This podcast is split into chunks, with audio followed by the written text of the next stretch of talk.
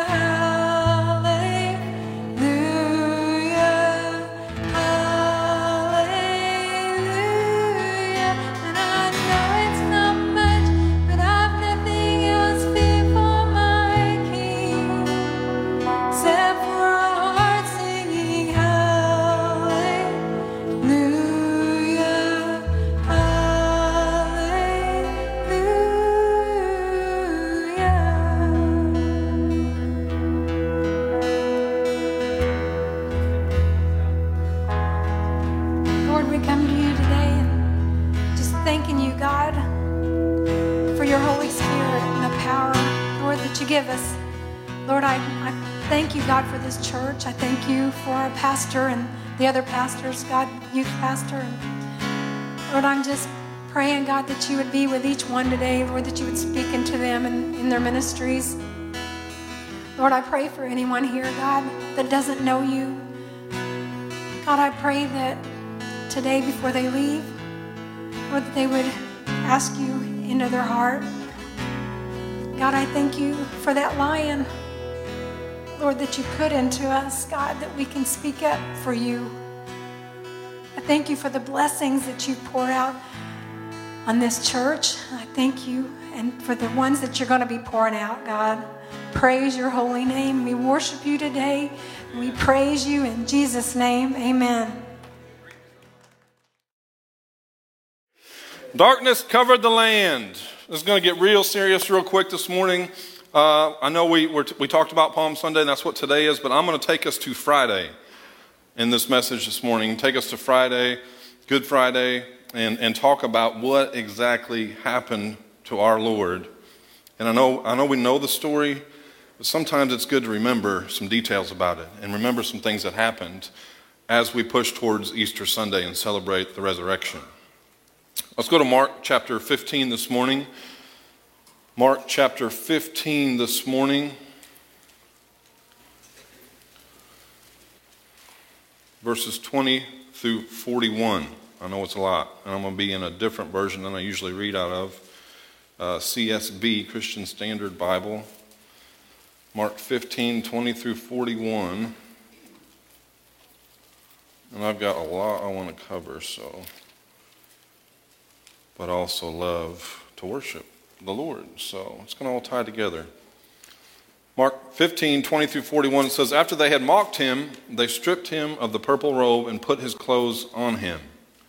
They led him out to crucify him. They forced a man coming in from the country who was passing by to carry Jesus' cross.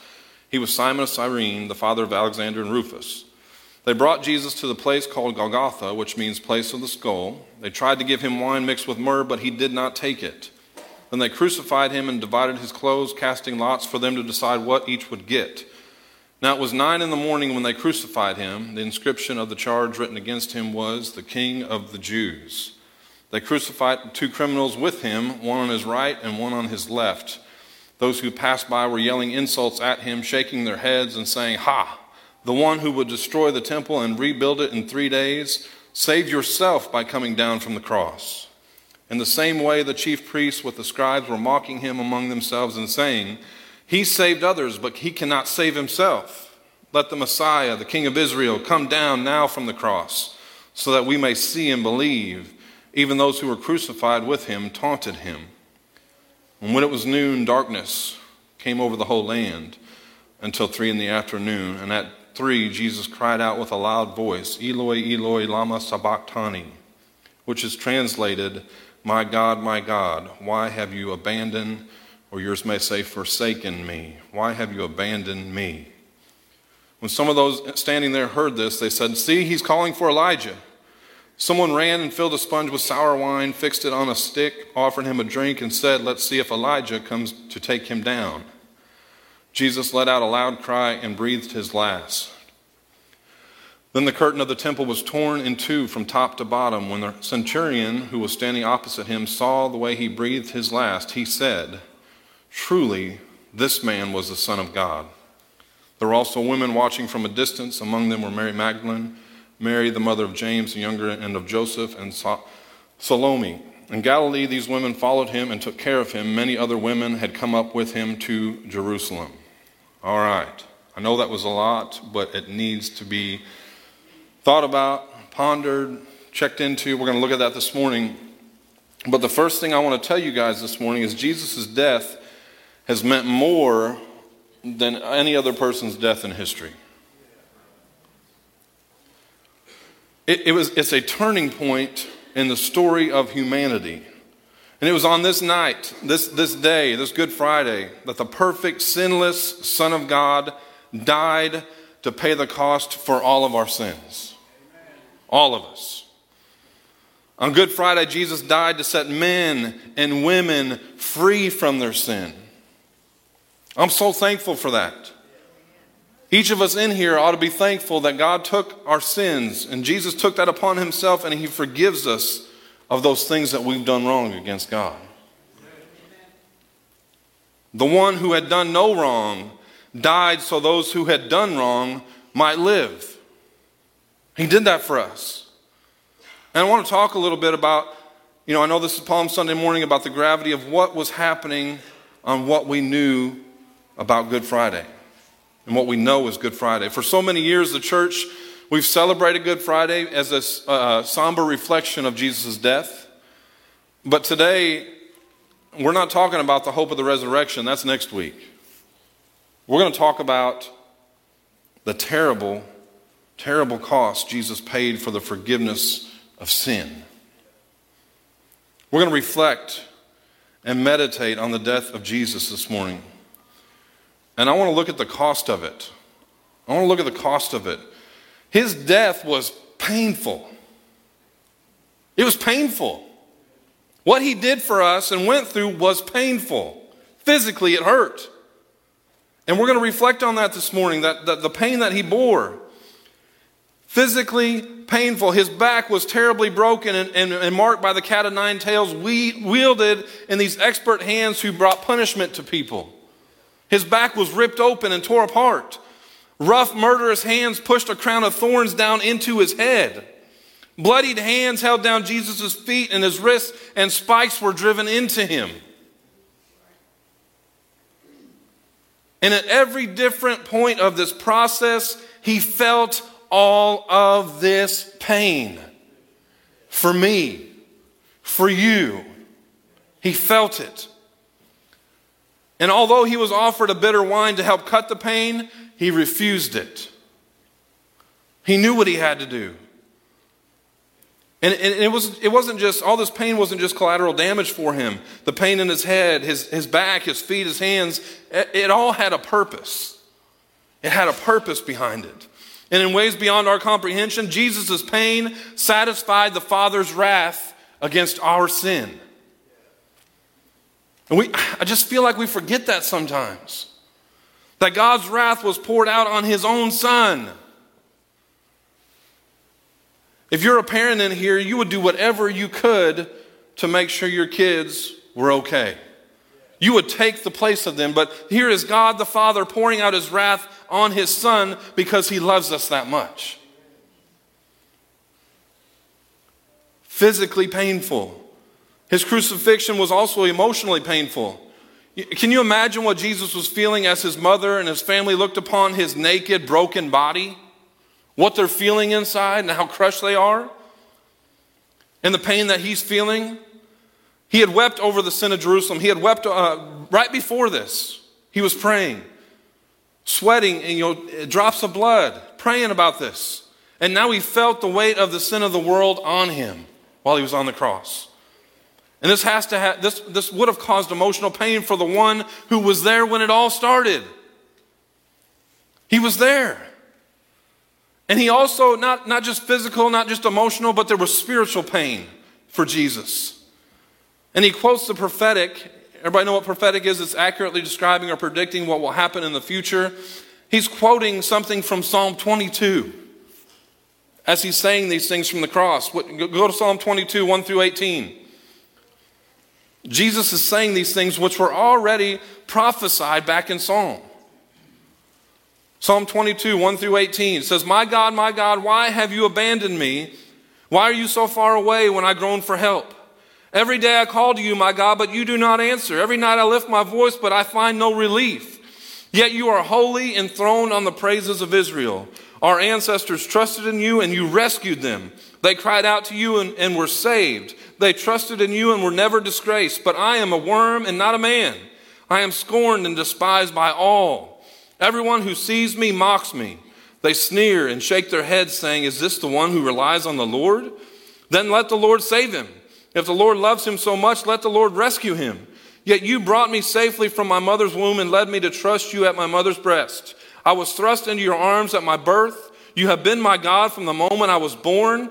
Do not stay far from me, for trouble is near and no one else can help me. My enemies surround me like a herd of bulls. Fierce bulls of Bashan have hemmed me in. Like lions, they open their jaws against me, roaring and tearing into their prey.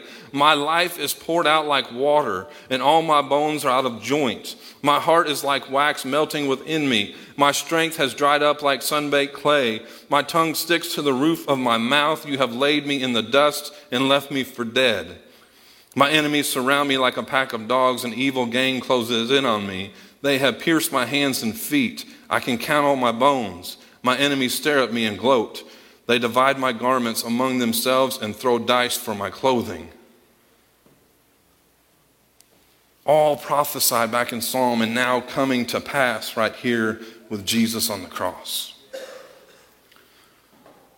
And not only does Psalm predict the activities that are surrounding Jesus' death, but they serve as a background for the spiritual pain that Jesus experienced for us. At, at this precise moment, when he's talking about, Why have you abandoned me? At this precise moment, Jesus experienced something he had never, ever felt before. Ever. Spiritual pain right here. He was separated from his Father. Spiritual pain of being separated from his Father, the orphan cry of Jesus right here. In that moment, the weight of sin, the judgment, and wrath came upon him and it overwhelmed him. And the apostle Paul described it this way, 2 Corinthians 5:21, he said, "For God made Christ, who never sinned, this man was innocent, perfect, never sinned, to be the offering for our sin so that we could be made right with God through Christ." He knew no sin, did nothing wrong. But he was the offering for our sin so I could be made right with God. So you could be made right with God. And this orphan cry of Jesus, Why have you forsaken me? Why have you abandoned me? was the ultimate form of suffering that Jesus experienced right here. You know, the physical pain, he went through it, he bore it. The emotional pain, although real, he could endure it, he was enduring it. But the separation that he experienced from his father for that brief moment was the worst kind of agony for him. Like, even my father, even my father, right now in this moment, has abandoned me. And again, that was not this agony that he went through, that he bore, it was not for his sake, it was for ours. And that leads to this to the second thing that I want to look at this morning that, that Jesus' death was a substitute for us. His death was a substitute for us. He took Rick's place. He took Aaron's place. He was the substitute for us. Every single one of us in this room, everybody on this earth, he was a substitute for us. He experienced the fullness of God's wrath on my behalf. This cross that he was on should have been my cross, should have been your cross. His pain should have been my pain. His separation from the Father should have been our separation from the Father. And this is, this is made clear to us in Jesus' acceptance of the third cross. And I say third cross, let's look at this. The event of Jesus' trial and his crucifixion happened quickly, right? How quick they turned on him, how quick this all happened. The Romans didn't have time to prepare a cross specifically for Jesus. That means the cross Jesus bore was originally built for somebody else. This all happened quickly, instantly. And that person was named who? Who did he exchange? Who did they exchange? Give us Barabbas. He was supposed to die. And he was a murderer, he was a rebel. But he was set free instead, and Jesus took his place. And he died among two other criminals on a cross that was built for someone else. Now, I know he knew he was going to it. He knew what was going to happen. This was God's plan. And, but his death, the death Jesus died was not for himself, but it was for all of us. All of us. He died for the Roman soldier that was piercing his side. He died for the innocent bystander who was watching their very first execution, and crucifixion. Died for that person. Died for the mother in the crowd who was weeping at the carnage and, and the brutality of what was happening, happening. He died for the disciple who was in hiding. He died for me. He died for you and every person that was ever born. Jesus did this for us. It was a substitution in a place for every single person then and every single person now. And his death was also misunderstood if you read this. Many of the statements made in this passage demonstrate that those watching had no clue what they were actually witnessing.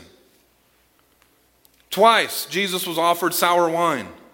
The first time was an act of mercy to kind of numb the pain before the nails were driven into his wrists and ankles.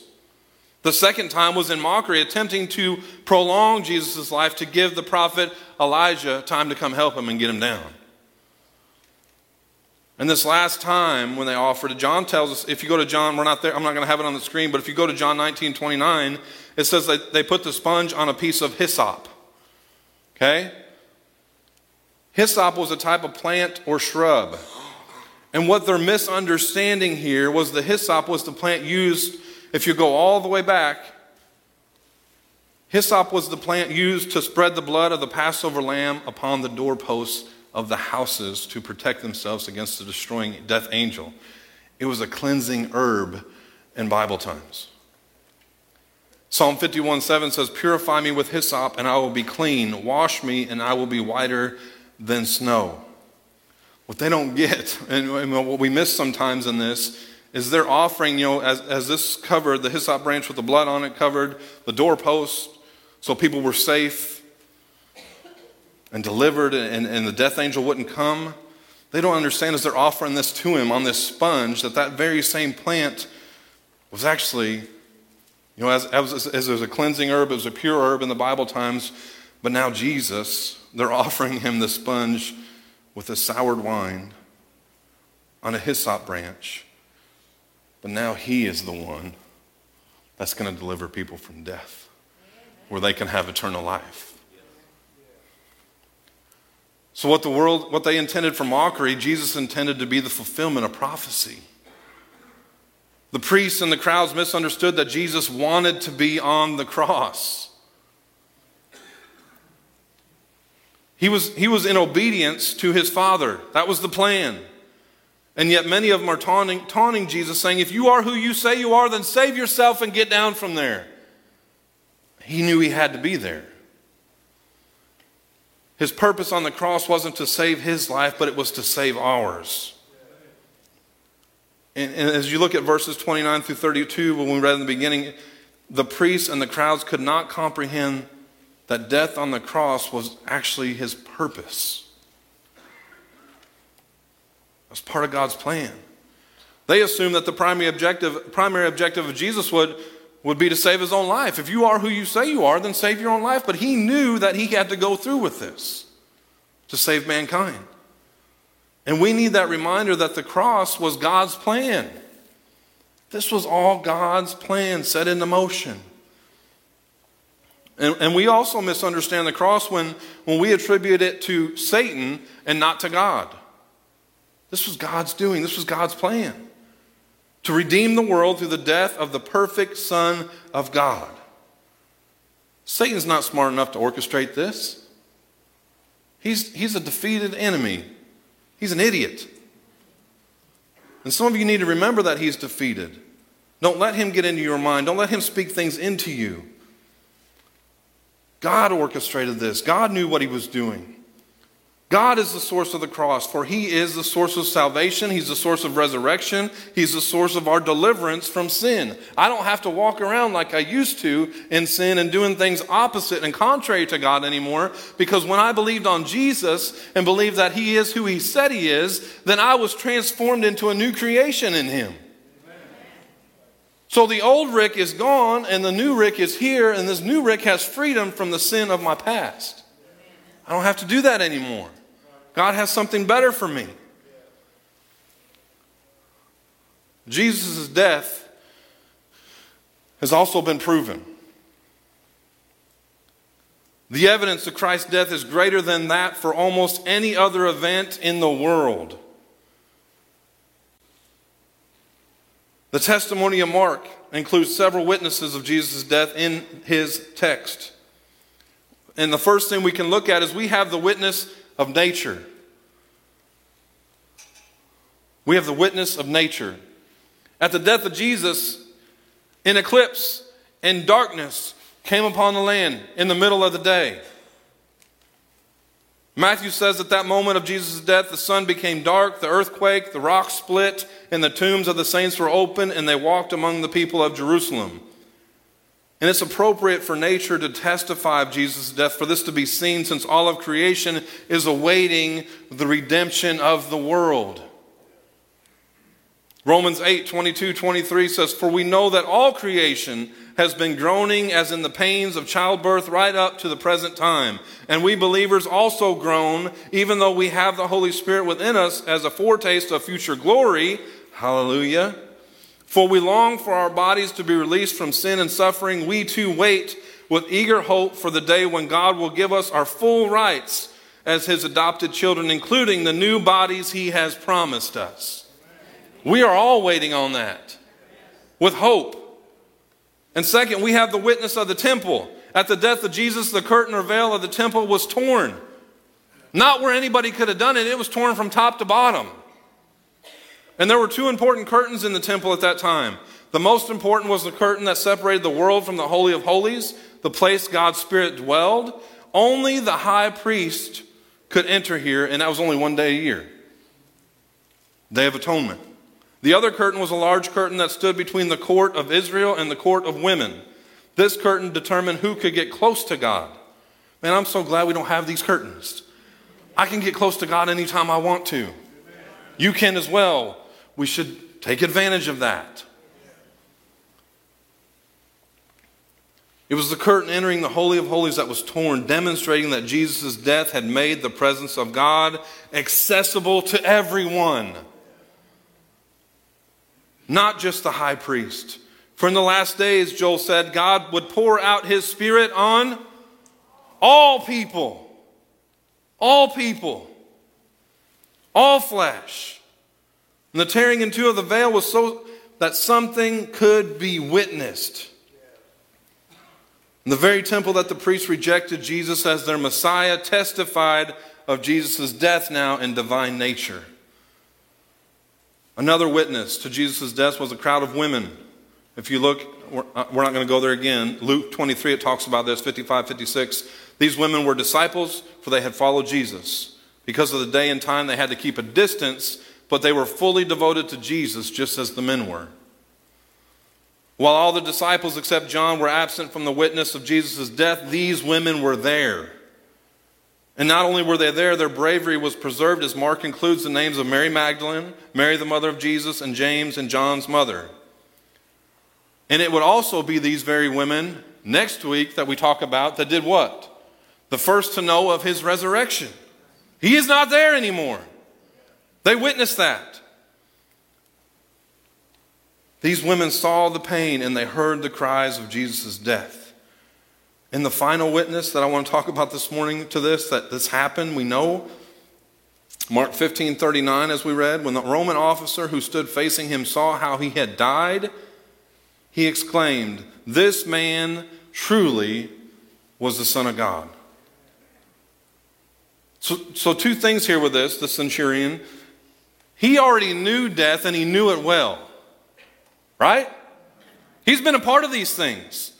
He was familiar with pain and he was familiar with death and how this all worked on these crucifixions. He knew the sounds, he knew the twitches people would make, he knew the gasps that would happen preceding death. He'd seen all this. He knew death, he saw death come upon Jesus' body. And other gospels write that, that he stuck a spear into Jesus' side to confirm the death. And thousands of people who have been crucified by the Romans, no one was ever recorded surviving. Okay? The most important declaration in Mark is given by this centurion. He said, Truly, this man was the Son of God. Other people had hinted about it. Peter called Jesus the Messiah. John the Baptist declared Jesus to be the Lamb of God slain before the foundations of the world. And Mark, the first person to declare who Jesus fully was, was a bloody, dirty, cursing Gentile soldier who worked for most, the most hated empire of that day. He was the one that said, Surely he is the Son of God. He was a witness to it. And out of the mouth of a Gentile, the reality of the Son of God is proclaimed and is known. So t- this morning, I want us to pretend it's Good Friday.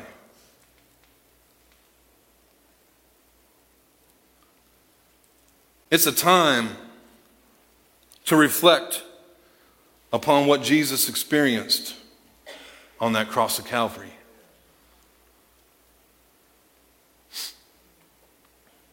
When darkness covered the whole world.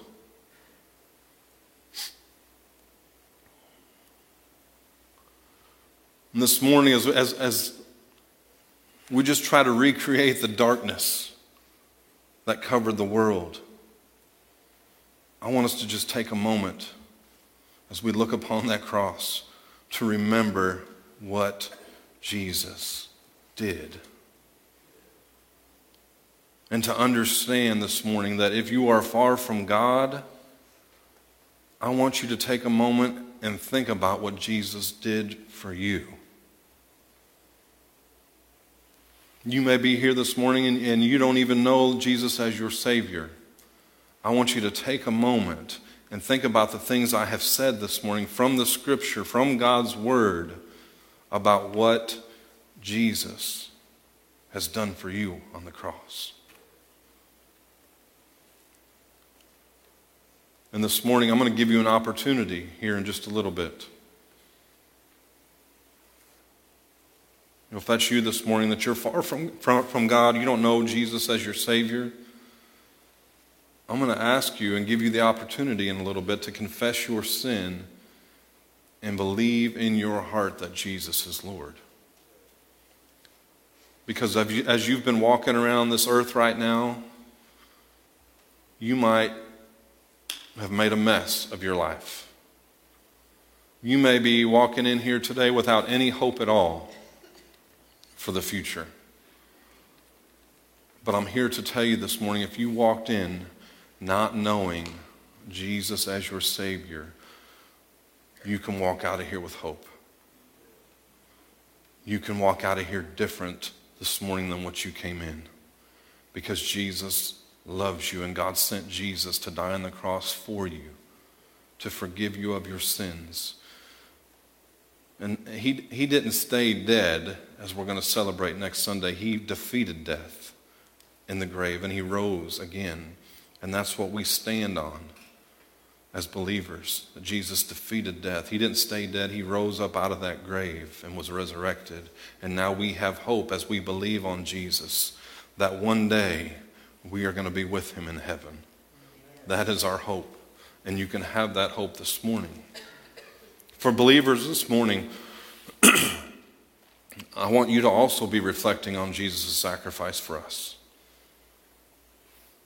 So just for just for just a few more seconds, think about as you look at that cross that we've lit up. Nothing else in this room is lit up except the cross. Think about the cross. Think about what Jesus did, what he went through, what God's plan was. And to know that was all for you. Take make it individually, make it personal. It was for you. Remember that this morning. I'm praying right now, Spirit of God, make yourself real to every single soul in here this morning. Make yourself real to us. Father, make yourself real in our hearts. Holy Spirit, pull people back to you, to Jesus. Pull them back to Jesus this morning. Let us remember, let us remember what happened on that Friday. Let us remember darkness covered the earth. And you did it all for us.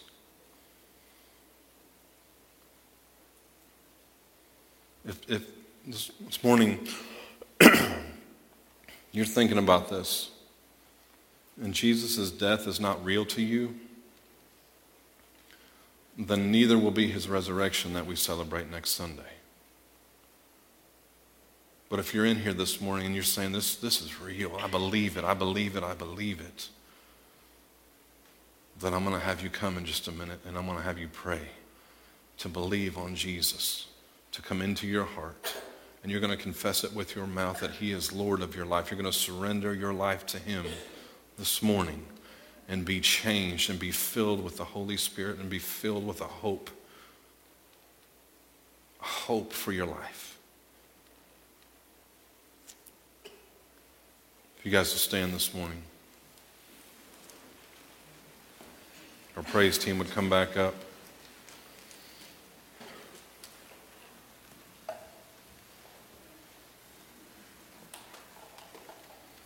Jesus, Jesus, Jesus. Church, if you just begin to pray right now, just begin to pray for those in, in here this morning with us, those watching online that do not know Jesus as their Savior.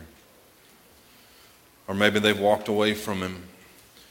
And this morning, the Holy Spirit has spoke into their heart to let them know that they are loved to let them know that what Jesus went through was for them.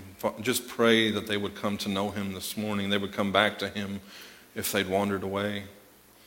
Just pray, church. Let's intercede on behalf of these people right now. Lord, right now, Father, we just praise you. We thank you, Father.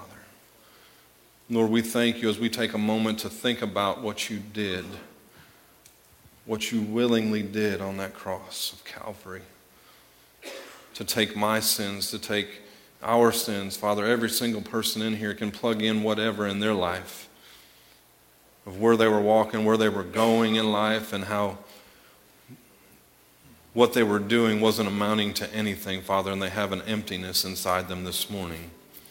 Father, that emptiness, that yearning can only be filled by one person, and that is you. That is your Holy Spirit inside of us.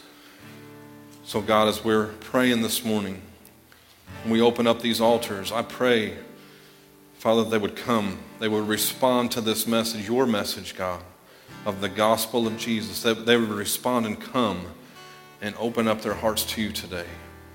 And Lord, they would know that they are a new creation in you. Things don't have to stay the same. There is hope found in Jesus. If anybody needs healing, God, they need to come back to you, whatever it is mental, spiritual, physical.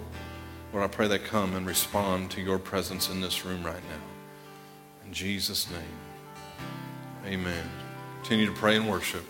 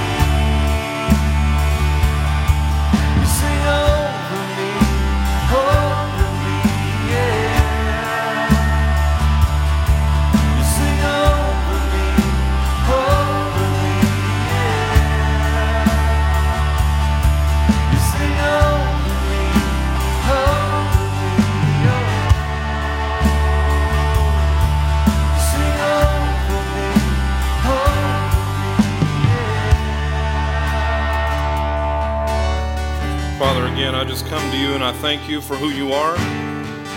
Lord Jesus, I take you, I thank you for taking a sinner like Rick Hays, who grew up in church his whole life, Father, but never understood what you truly did for me until later in life.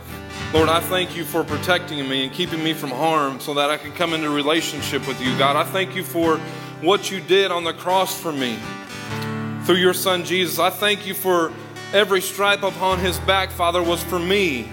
But was for us in here, God. And I pray that we don't forget that, Father. I pray that as we come into your house, as we commune with you through the week, as we talk with you, God, we understand the sacrifice that was given on our behalf. We understand that he was beaten and bloodied and bruised and ripped apart and shamed and spit upon.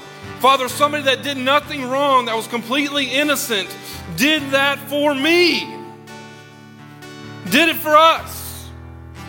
And God, that we would understand that is love, that is sacrificial love that puts us before Him, that puts God's plan before His own desires, Father. I, I thank you that He willingly did this for us. And God, I don't have to go to hell. I don't have to spend eternity in hell because of what Jesus did for me through the cross and resurrection.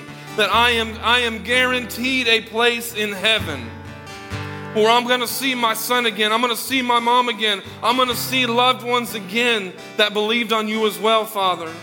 Lord, let my life be poured out to you. Let every single minute of every day be completely surrendered to your will and what you would have me to do, God. Let nothing hold me back. Let nothing hold me back from being with you, being in your presence, and leading others to you. God, I praise you today. I worship you. I worship you as my Savior that created something new inside of a kid that was depressed and suicidal and didn't know where to go in life. That you took me out of that, Father, and you set my feet on solid ground and you poured into me. You put purpose into my life. You created value in my life that's found in you, and you led me down the path to ministry, God. Lord, I praise you and I thank you for that, for turning my life around, for being the change in my life and so many other people, Father. Just worship you this morning and thank you for that. Praise you for that.